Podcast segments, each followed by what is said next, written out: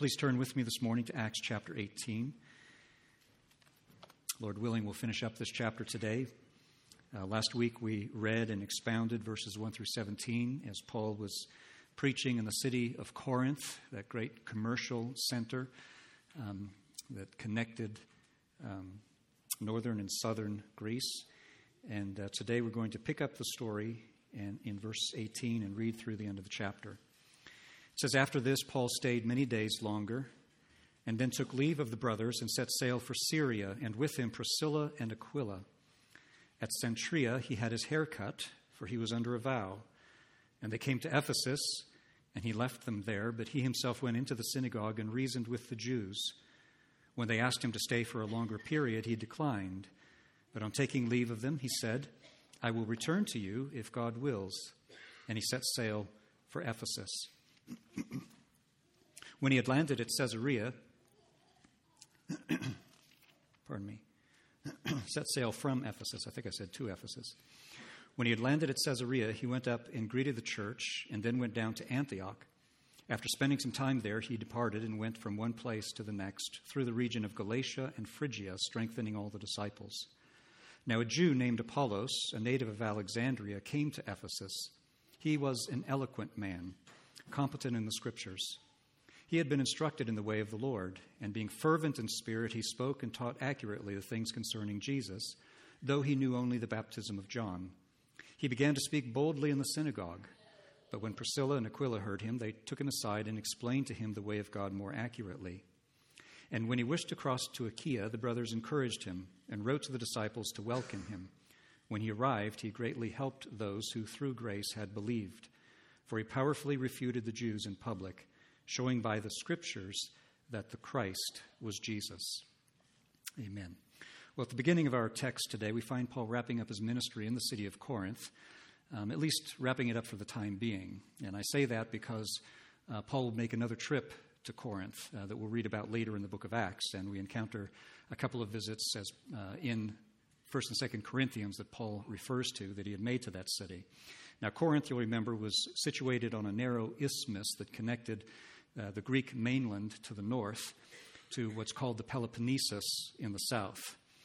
Um, and in verse 18, it says, after this, after the events that we just we read about last week in chapters 1 through 17, after this, Paul stayed many days longer, meaning longer than uh, verse 11 when it says that he stayed there a year and a half. And if we put all of this together, we can kind of surmise that Paul spent perhaps about uh, two years in the city of Corinth.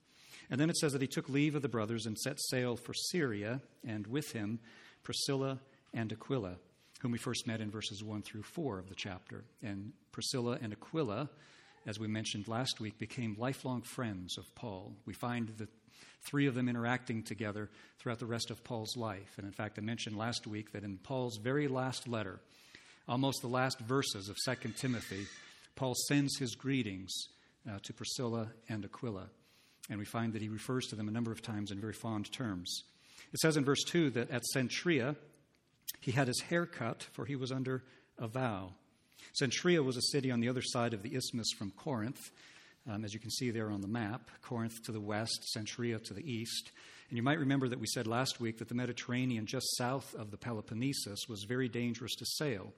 And so traders found it to their advantage, um, if they're going from east to west or west to east, to unload at one of the ports all of their goods that they're transporting, transport them across land, and then put them on another ship and continue their, continue their journey.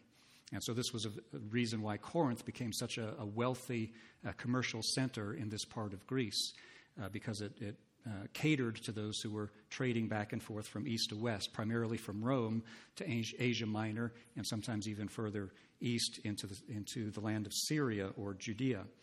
And so it was from Cenchrea that Paul would set sail to head back to Judea. Now, while he was in Cenchrea, Paul had his hair cut. And this was because there was a very famous barber in Cenchrea. And he wanted to look very stylish when he got back home. No, just kidding. Uh, the reference to having his hair cut, it tells us, is with reference to a vow. He had his hair cut, it says, because he was under a vow. Now, this particular vow that is in mind is what's called a Nazarite vow, which we'll take a look at in just a moment, very briefly. But to make a vow is to promise to render a service, give a gift, or devote something of value to God. And typically, a person would make a vow to God as a form of supplicating Him for some kind of mercy or for some kind of help or benefit. And we find people throughout the scriptures making vows on various occasions, or after an unexpected blessing or favor from God. A person would devote himself to live for a time under a vow as a, a, form of giving thanks to God. And this is what we're finding with the Apostle Paul. And the specific vow that is being referenced here is what's called the vow of a Nazarite. And you may have uh, remembered this from Numbers chapter 6. Um, if you would turn there with me, we'll just very briefly explain what this is and show how it's relevant to what we're reading here about the Apostle Paul. In Numbers chapter 6, the Lord gives instructions concerning what's called a Nazarite vow. Beginning in verse 1, it says, The Lord spoke to Moses, saying, Speak to the people of Israel and say to them, When either a man or a woman makes a special vow, the vow of a Nazarite, to separate himself to the Lord, he shall separate himself from wine and strong drink. He shall drink no vinegar made from wine or strong drink, and he shall not drink any juice of grapes or eat grapes fresh or dried. Okay, all the days of his separation he shall eat nothing that is produced by the grapevine, not even the seeds or the skins. All right, now why is this? Is, it because there's something inherently evil about uh, grapes and, and the products of the grapevine? Not at all but it's a form of um, asceticism. It's a form of denial of the pleasures of life as a way of expressing some kind of supplication or rendering of thanksgiving to God. He's separated himself unto God by separating himself from some of the simple pleasures of life with regard um, to, the, to the grapevine. And he goes on to say, there's more to it. Um, all the, verse, verse 5 all the days of his vow of separation, no razor shall touch his head until the time is completed for which he separates himself to the Lord, he shall be holy. He shall let the locks of his, the hair of his head grow long. So, this vow was a vow that was taken for a set period of time. Um, normally, it was about a period of a month, but sometimes it could be much, much longer. Um, in fact, some people were designated as Nazarites even from birth, like the prophet Samuel. Um, and so, uh, a person would dedicate himself to the Lord under this vow, make a vow, rendering himself as separated unto the Lord during this time, and during that time his hair would not be cut. Then at the end of that period of time, he is to cut his hair at the conclusion of that special vow. And there were other things that were to be done as well. Well, this is what's going on in Acts chapter 18 as Paul has his hair cut because he's under a vow. Now, what vow did he take, or why, or what was the occasion for him taking a vow? Well, I would suggest to you that he is he, he made a vow in response to the promise of protection that the Lord Jesus Christ gave him earlier in the chapter.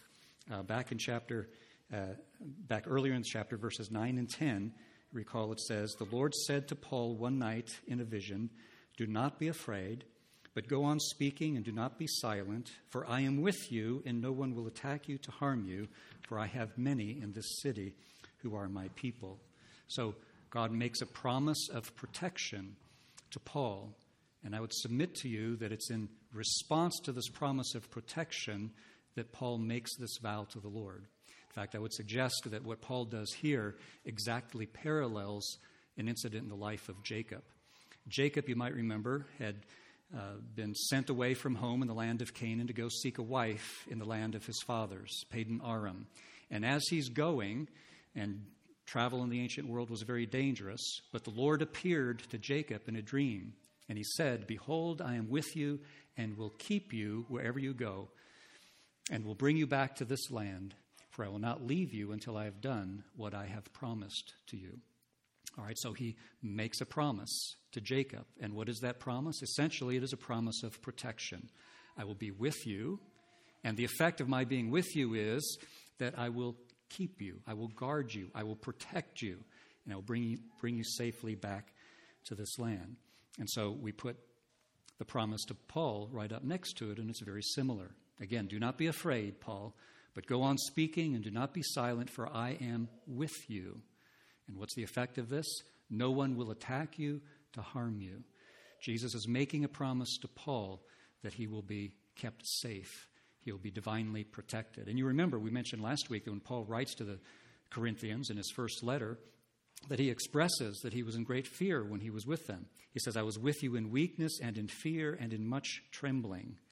And so the Lord graciously appears to him in a vision and gives him a promise of protection. Well, what was Jacob's response to this promise of protection? Well, he makes a vow. Jacob made a vow, saying, If God will be with me and will keep me in this way that I go, and will give me bread to eat and clothing to wear, so that I come again to my father's house in peace, then the Lord shall be my God, and this stone which I have set up for a pillar shall be God's house. And of all that you give me, I will give a full tenth to you. So we have promise of protection, and in response to it, Jacob makes a vow. And I would submit to you that this is exactly what's taking place in Acts chapter 18. The Lord makes a promise to Paul, and Paul responds by making a vow. Even though the, the vow is not specifically mentioned, I would suggest that Paul said something like this Lord, if you will indeed keep me safe from all my enemies at Corinth, who threaten me on every side, then I will live as a Nazarite until I leave here. And then, about two years later, when he's getting ready to leave, he makes it safely outside of the city to Cenchrea. He's getting ready to depart to go home, and his vow is complete. He has his hair cut and probably fulfills the rest of his responsibilities in completing the vow when he reaches Jerusalem. So I think that this is what's going on here. So Paul sets sail from Cenchrea along with Aquila and Priscilla and possibly Silas and Timothy, and they came to Ephesus, it says in verse 19, which lay on the eastern shore of the Aegean Sea in what is today the modern country of Turkey. Now, Ephesus was the dominant city in that part of the world. In fact, the most dominant city in the eastern half of the Mediterranean, only behind Antioch, uh, where Paul started from, and Alexandria in Egypt. It also was a commercial center, but in Asia Minor. Um, and it prided itself on being the keeper, the guardian of the great goddess Artemis or Diana. And uh, we'll talk more about this at another time. The city was wholly addicted to the worship of this goddess. Um, so in chapter 19, we'll talk more about it, as I said, because Paul will spend a good deal more time there. On this particular visit here in chapter 18, it's just a brief visit that he makes to the synagogue. And notice that it says, when they asked him to stay for a longer period, he declined. But on taking leave of them, he said, I will return to you if God wills. Now, here we note something uh, that was characteristic of Paul, and that is they had a very strong sense of God's providence. He says, and he makes a commitment I will come to you again. I can only spend a short time here, but I will come to you again if God wills. Um, he understood that people can make their plans, they can choose their way, but it's God's providence that overrules all things. In fact, I believe he would agree. I know he would agree with what Solomon says in Proverbs chapter 16 he says, The heart of man plans his way, but the Lord establishes his steps. Now, some people take the idea of God's sovereignty or of God's providence and it leads them into a posture of passivity. Well, I just, you know, who are we to act if God is all sovereign and God is all provident? But we notice Paul is an active man. There's nothing passive about him. He's going here, he's going there, he's strenuously serving the Lord in prayer and in preaching and in teaching and trying to persuade people. He, his confidence of success uh, derives from the fact that he believes in the great providence of God and God's power to do things in answer to prayer and God's uh, promise, especially to do things as his word is being faithfully preached. Pass, uh, passivity did not come as a result in Paul's mind of, of providence or God's sovereignty. Just the opposite is the case. So let us, as we seek to live in our short stay here in this world, to make plans, to be active, to do great things for, for God and for ourselves and for our families. But let's do as Paul did, always attached to the end of it, if it be God's will. The heart of man plans his way, but the Lord establishes his steps. Now, this isn't the only time we find Paul saying such things. In Romans chapter 15, he says, Strive together with me in your prayers to God on my behalf, that by God's will I may come to you. Notice, strive with me. Paul was striving, he was working hard in prayer to the effect that he might make it safely to Rome to preach the gospel there. And he's telling the Romans themselves, Strive with me in prayer that I may come to you by God's will. In other words, if it meets with God's will, um, I, I want to be there. He writes to the Corinthians in chapter 4 I will come to you soon if the Lord wills. Chapter 16 of 1 Corinthians I hope to spend some time with you if the Lord permits. And if you believe Paul wrote Hebrews, as I do, Hebrews 6 3, and this we will do. He proposes a certain course of action, and he says, This we will do if God permits. And Paul's not alone in speaking this way. Our Lord's brother, James, in James chapter 4, says, Come now, you who say, Today or tomorrow we will go into such and such a town and spend a year there and trade and make a profit. Yet you don't know what tomorrow will bring. What is your life? For you are a mist that appears for a little time and then vanishes. Instead, you ought to say, If the Lord wills, we will live and do this or that. And so this idea is very prominent in Scripture um, that we sh- should always um, submit our plans to the will of the Lord and, and hold on to them, pursue them vigorously, but always remember that God reserves the right to overrule things and do things as He sees fit. And then we acquiesce and say, Yes, Lord, you are right. All right, so Paul sets sail from Ephesus, and it says, When he landed at Caesarea, he went up and greeted the church, meaning the church in Jerusalem, going up. It's, it's always going up to Jerusalem. Um, and, and then he went down, it says, to Antioch. Doesn't matter which direction you go, north, south, east, or west. If you're leaving Jerusalem, you're going down. If you're going to Jerusalem, you're going up. And so from Ephesus, land, he landed in uh, Caesarea, and from Caesarea went to Jerusalem and down to Antioch. And we can trace all this out on a map. So sailing from Ephesus across the eastern portion of the Mediterranean to Caesarea. Uh, Melinda and I spent a little bit of time there in our trip uh, earlier this spring. Uh, from Caesarea down to Jerusalem, or as the text says, up to Jerusalem. And then from Jerusalem down to Antioch. Moving away from Jerusalem is going down, even though you might be going north. So this is where Paul ends up. But remember, this is exactly where he began. He began his missionary journey in Antioch. So uh, this is where Paul is, and what do we find him doing there? It says, after spending some time there, he departed and went from one place to the next through the region of Galatia and Phrygia. So while he's there, he's no doubt recounting to the brothers and sisters there all that God was pleased to do through him and preaching the gospel in these different places. Even as it, when he was in Jerusalem, probably fulfilled the other portions of the vow that could only take place in Jerusalem.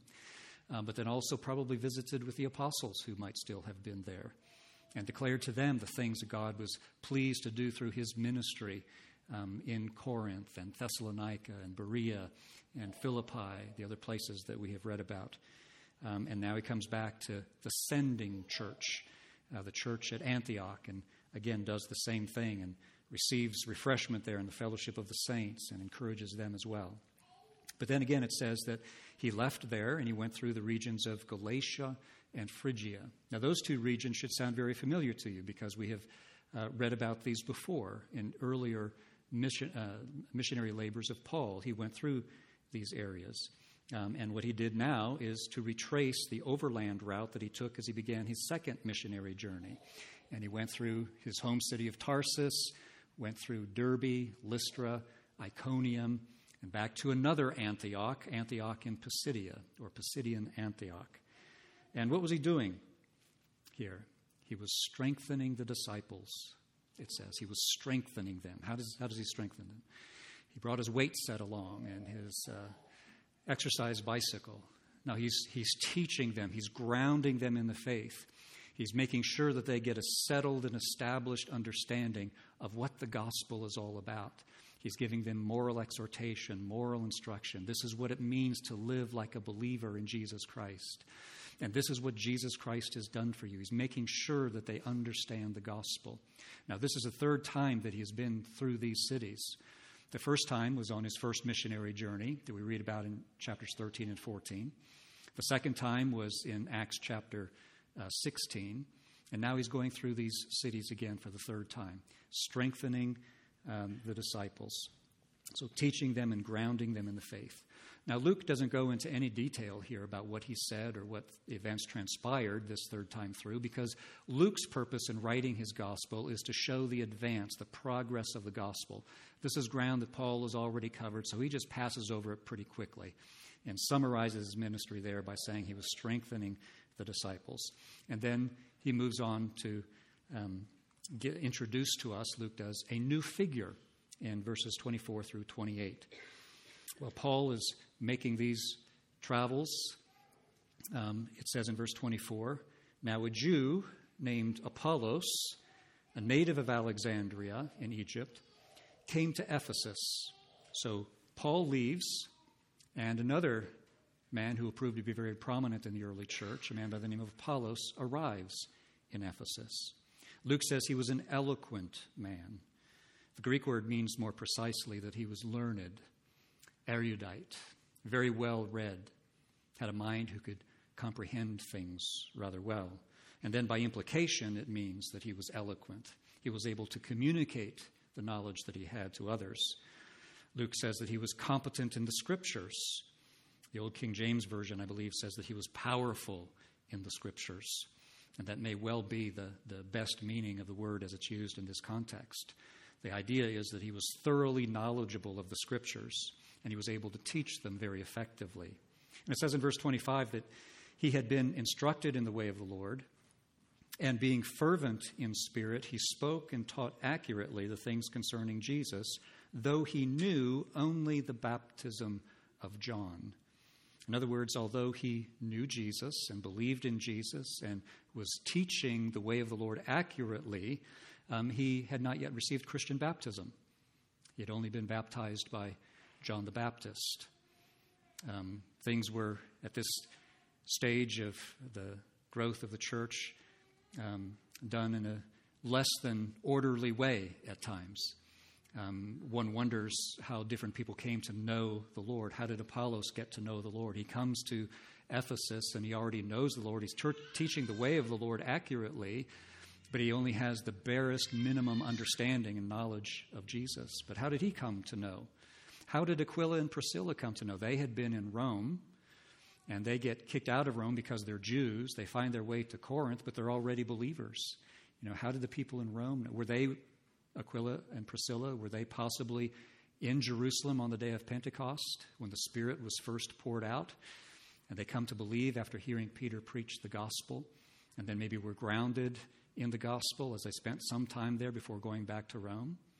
Or were they in Rome the whole time? And others from Rome who had been in Jerusalem brought the gospel back with them. We don't know. It'd be very interesting to trace all of these different things out. But here's a man who is a believer, who's very well read, very knowledgeable. He comes to believe. He finds himself in Ephesus. He's eloquent, he's competent in the scriptures. But all he knows up till now is the baptism of, G- uh, of John. Hasn't received Christian baptism yet. So things were somewhat chaotic in this period of time. Uh, the written Gospels, um, at least the ones that existed by this time, had not been widely distributed. And Paul was just beginning to write his epistles. Probably Galatians was written by this time, and First Thessalonians also. And so some of the things that we would take as basic information about the life of Jesus and about the way of the Christian faith were not as well known as we might otherwise expect. So here's Apollos doing a great work in teaching the scriptures about Christ, but not having been baptized and formally instructed in some of what we would call the basics of the faith. And it says in verse 26 that he began to speak boldly in the synagogue, but when Priscilla and Aquila heard him, they took him and explained to him the way of God more accurately. And when he wished to cross to Achaia, the brothers encouraged him and wrote to the disciples to welcome him. Now, Achaia was a province basically coextensive what we, what, with what we think of as Greece, where Paul had just been. Corinth, Athens, uh, further to the south would have been Sparta. Um, basically, what we think of as all of southern Greece, basically what you see on the map up in the upper left hand corner, that would be the region of Achaia. So Apollos wishes to go from Ephesus um, over to Achaia. And it says that the brothers encouraged him and wrote to the disciples to welcome him. Now, Luke describes the ministry of Apollos by saying, when he arrived um, in Achaia, he, he greatly helped those who through grace believed. For he powerfully refuted the Jews in public, showing by the scriptures that the Christ was Jesus. Now, a couple of things to note here. First, those who believe, and note this well, believe through grace. Notice what it says again that he, he, when he arrived, he greatly helped those who through grace had believed. Uh, this means that faith itself is a gift of God's grace. We, we believe because God has been gracious to us. It's not because we're so righteous or so wise that we have come to believe, but rather because, like Lydia, the Lord opened up our hearts to believe. Remember that was said of her in chapter 16? That the Lord opened her heart to pay attention to the things that were said by Paul, which led to her conversion.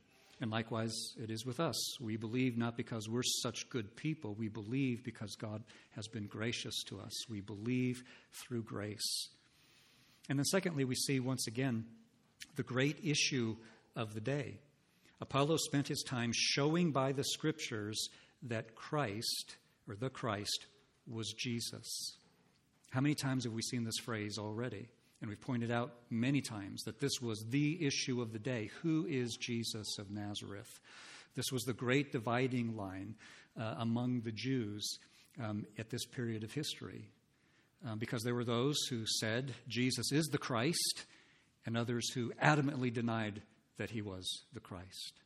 Pharisees and Sadducees had much um, in disagreement that they held with each in, in, terms of each other, relationship to each other. Um, but many of them agreed with each other that these Christians are heretics. These Jews who believe that Jesus is the Christ, they're heretics. They should be cast out of the synagogues. They should be disowned as Jews. And so, notwithstanding all the disagreements, and there were some very fundamental disagreements with each other, they were at least agreed in this that those who confess Jesus to be the Christ, the Son of God, um, should no longer be considered faithful Jews. And in fact, this is still the position of many uh, Orthodox and ultra Orthodox Jews today where if somebody in an Orthodox family would come to embrace Jesus as the Messiah, the family will literally mourn for them and hold a funeral for them um, as if they had died. They would say, You are dead to us. And so uh, this, is, this was the issue then and for really everyone today. It's an issue for us. Who do you say that Jesus is? Is he, is he to you who he claims to be? The Christ, the Son of the living God, the Savior of the world? through whom and only through whom there is salvation? Or is he just some figure in history, some prophet, some moral teacher, some religious leader like Buddha or Muhammad or somebody else? Is he an ordinary man or is he the Christ, the Son of the living God? That is the issue that everyone has to grapple with, and certainly was the issue. Um, among the Jews at that day in particular. So he spends his time, Apollos does, preaching and teaching in the synagogues and to all who would hear him among the Jewish community that Jesus is the Christ.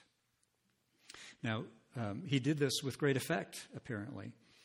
Um, it says that he powerfully refuted them from the scriptures. Uh, the Lord used his competency in the scriptures and his rhetorical gifts, uh, used his ability to speak well to be very persuasive in bringing people to, to an understanding of the truth and to bring them to faith in Jesus Christ. And the evidence suggests that he was greatly loved in the church at Corinth, so much so that there were many believers there who claimed a special connection uh, to Apollos. In fact, when we read in 1 Corinthians in chapter 1, we actually see that there were divisions in the church based on various personalities that the members found to be um, particularly appealing. By the way, some people find Paul appealing and Peter appalling, but but what about Apollos? Okay, so 1 Corinthians chapter 1. Notice what it says here. Beginning in verse 10, he says, I appeal to you, brothers, by the name of our Lord Jesus Christ, that all of you agree and there be no divisions among you but you, be united in the same mind and the same judgment. For it has been reported to me by Chloe's people that there is quarreling among you, my brothers. What I mean is that each one of you says, I follow Paul, or I follow Apollos, or I follow Cephas. Cephas is another name for Peter. Uh, or I follow Christ. And some have said that maybe it's that last group that was the worst of all. like they thought of themselves as so much superior to everybody else in the church. Oh, you followers of men, I'm a follower of Christ. It could be read maybe that way as kind of a, an arrogant claim, or it could be read more humbly. But the way Paul, since he juxtaposes this or includes this in with others claiming to be follower of this or that man, it maybe is indi- indicative of um, uh, of a kind of uh, arrogance that we and we alone are followers of Christ. But notice here how there is division among them. And they probably each had their claims uh, of why their particular favorite minister ought to be uh, held up on a high pedestal. Uh, those perhaps who claim to be followers of Paul would say, Look, Paul was the one who brought us the gospel. It was through Paul that we have come to believe. Obviously, I'm a follower of Paul. Others might have said, Well, but Peter, I mean, he was like at the head of the 12 that followed Jesus in the days of his flesh. He was the one to whom Jesus gave the keys of the kingdom. He was the one who did this or that, and they had their reasons for following Peter. Others followed Apollos, and maybe it was because of his great rhetorical gifts. I'm a follower, follower of Apollos. Man, when he gets behind the pulpit, I am spellbound. Unlike that fellow in Pratt, I mean, he's, you know, I mean, when Apollos speaks, time passes real quickly. You know, so they each had their own reasons. Um, but Apollos evidently was very much loved there, um, and for and for good reason, but by some uh, loved a bit too much perhaps. So Apollos becomes a, a, figure that is brought to the forefront in Luke's narrative here, and he'll um, appear from time to time, uh, but not, not as a prominent figure. There are some people, by the way, that I mentioned earlier that the book of Hebrews, um, I believe that Paul is probably the most likely author of Hebrews, but the reason why there's a question about it is because the author doesn't include his own name, as Paul normally does with his letters or as Peter does, or um, some of the other writers of the scriptures. And so there is dispute. There's some things in the style and character of Hebrews that's a bit different from the known letters of Paul. And so some say, well, Paul, even though it's a traditional ascription to uh, say that Paul wrote Hebrews, other some scholars deny it. Some have suggested that it was Apollos because there's an elevated literary style in Hebrews that is a bit different from Paul's letters. I think it's because it's written as a sermon rather than as a letter. But at any rate, there's definitely an elevated style. And some people say, well, it matches the, what's said about Apollos, his rhetoric, his, his eloquence, his competency um, in the scriptures, and so forth. Be that as it may, we don't know for sure.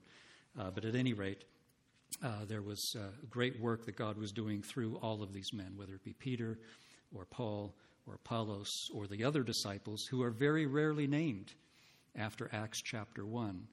Yet tradition says that they went into other regions of the world. In God's providence, He had Luke record for us the work of uh, the Apostle Paul.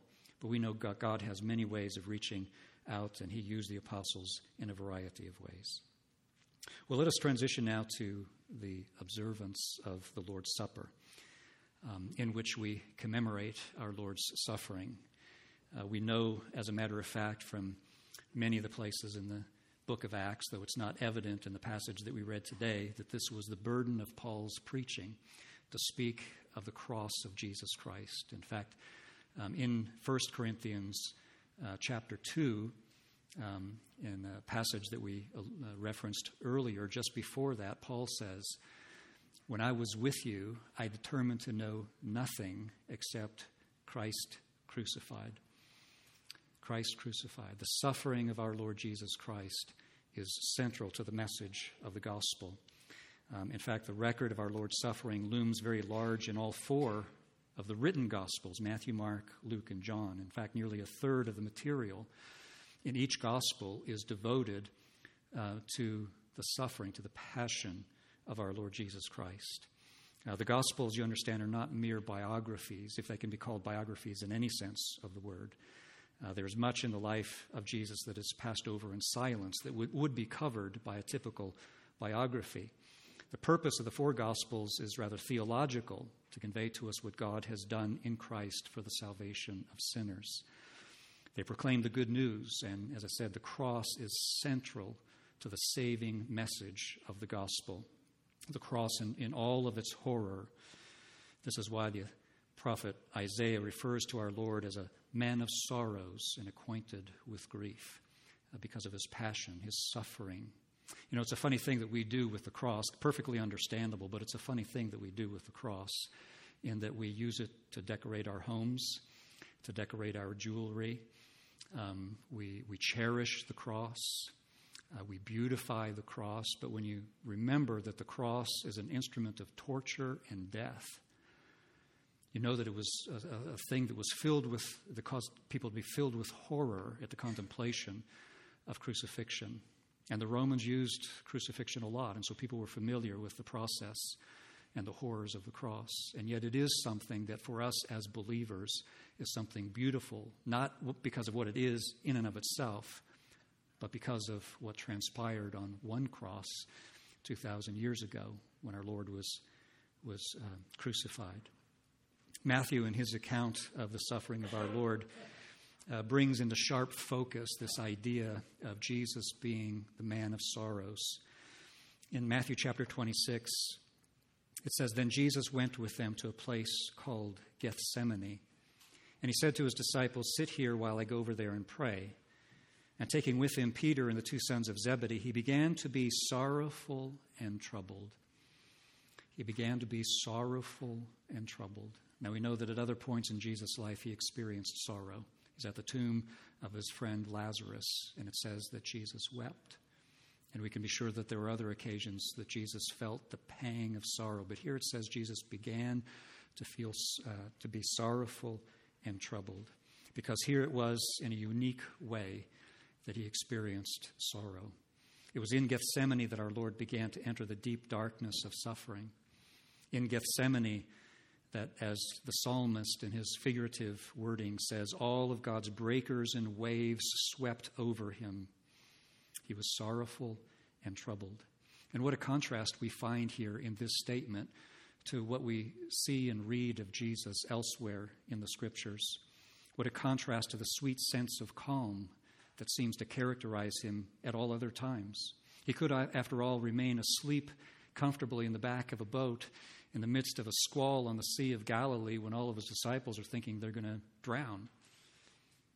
They're going to be overwhelmed with waves and be plunged down to the depths and drown, and Jesus is fast asleep in the back of the boat. And they wake him all in a dither, and they're all afraid, and Jesus just calmly rebukes the wind and the waves, and they become still. Jesus faces this with calm equanimity. He's not upset, he's not afraid, he's, he's not in terror. He could face a legion of demons and even the devil himself in the wilderness with perfect composure. But here in Gethsemane, we find him sorrowful and troubled. Mark puts it this way He began to be greatly distressed and troubled. And he said to them, My soul is very sorrowful, even to death. And when you think about it, we have to understand that his was a unique sorrow. No one had ever experienced the distress that he felt at this time, either before or since, and no one ever could. His was, by the very nature of the case, an unparalleled sorrow, because he would bear the full weight of the wrath of God for human sin upon himself. It wasn't just an ordinary crucifixion. Some people who are familiar with uh, ancient writings will compare or contrast um, Socrates' uh, demeanor as he faced death with Jesus, and Socrates was very calm he was also very ignorant and didn't know all that was entailed by death. But he also didn't experience what Jesus did, and that was having the weight of the wrath of God against human sin placed upon him, and the prospect of what all that entailed beyond simply the physical suffering that he would endure. Socrates' death was a painless death by hemlock. Our Lord's death was a very excruciating form of death. In fact, that word excruciating comes from the Latin crux, which um, means cross. excruciating pain is the pain one experiences in crucifixion. But it was far beyond just the physical pain that our Lord endured that formed his suffering. There was much more to it than this. He would be separated from the intimate communion that he had with the Father from all eternity. The command given to the angels to guard him in all his ways, to bear him up lest he strike his foot against a stone, this command was revoked. The devil was given dominion over him. He was turned over into the hands of sinful men, and they horribly abused him and mistreated him. In the words of the prophet Isaiah, he was stricken, smitten, and afflicted. He was wounded for our transgressions, crushed for our iniquities. And it was in view of this that our Lord, before his passion began, took bread. And when he had given thanks, he broke it. And he said, This is my body, which is broken for you. Take and eat in remembrance of me. He wishes us always to remember how his body was broken on the cross for us, how he suffered for us, and likewise how his blood was poured out for us. And this is why he took the cup of the Passover table and he said, This cup is the new covenant in my blood. Drink it in remembrance of me. Let's pray.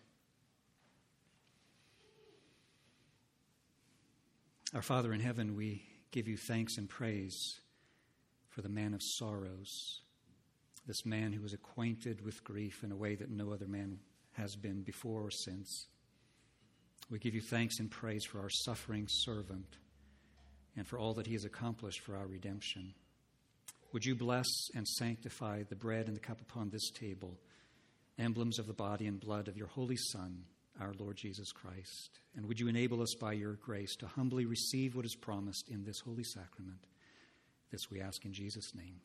Amen.